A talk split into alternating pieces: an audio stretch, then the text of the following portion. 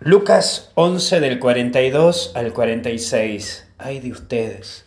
Y en primer lugar es, descuiden. Creo que por atender lo urgente nos olvidamos de atender lo importante.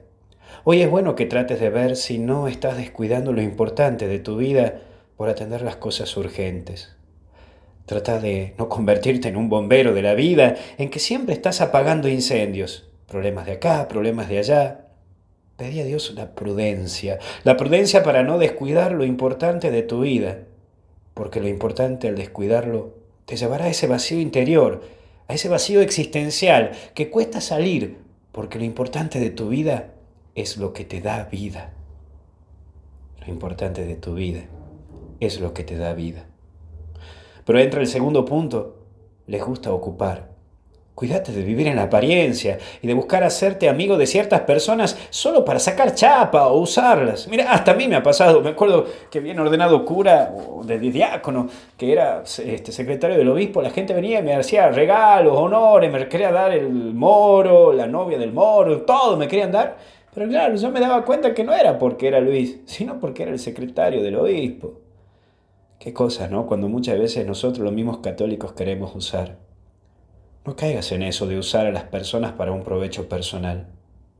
No viva de las apariencias, porque después tu vida pasa a ser solo apariencia. Por último, imponer. Estamos llamados a proponer una religión que genere un estilo de vida, porque el cristianismo es ello. Y me encanta ver a los primeros cristianos. Qué lindo cuando uno estudia la historia de la iglesia y ve esta situación de la década del 60, 70, pero del inicio de la era de Cristo en el 60, cuando ya Pedro, Pablo y todos luchaban contra este martirio y contra este Nerón que buscaba matarlos a todos, cómo surge este cristianismo que vivían y, se hacían famosos incluso por el saludo y por cómo vivían. Que hasta el día de hoy lo encontramos en los escritos de las catacumbas, en las paredes, en las imágenes, en los dibujos, donde dice el saludo cristiano, un solo corazón y una sola alma. Qué lindo vivir nuestra fe así y recordar este saludo. Un solo corazón y una sola alma. ¿Te das cuenta que somos así?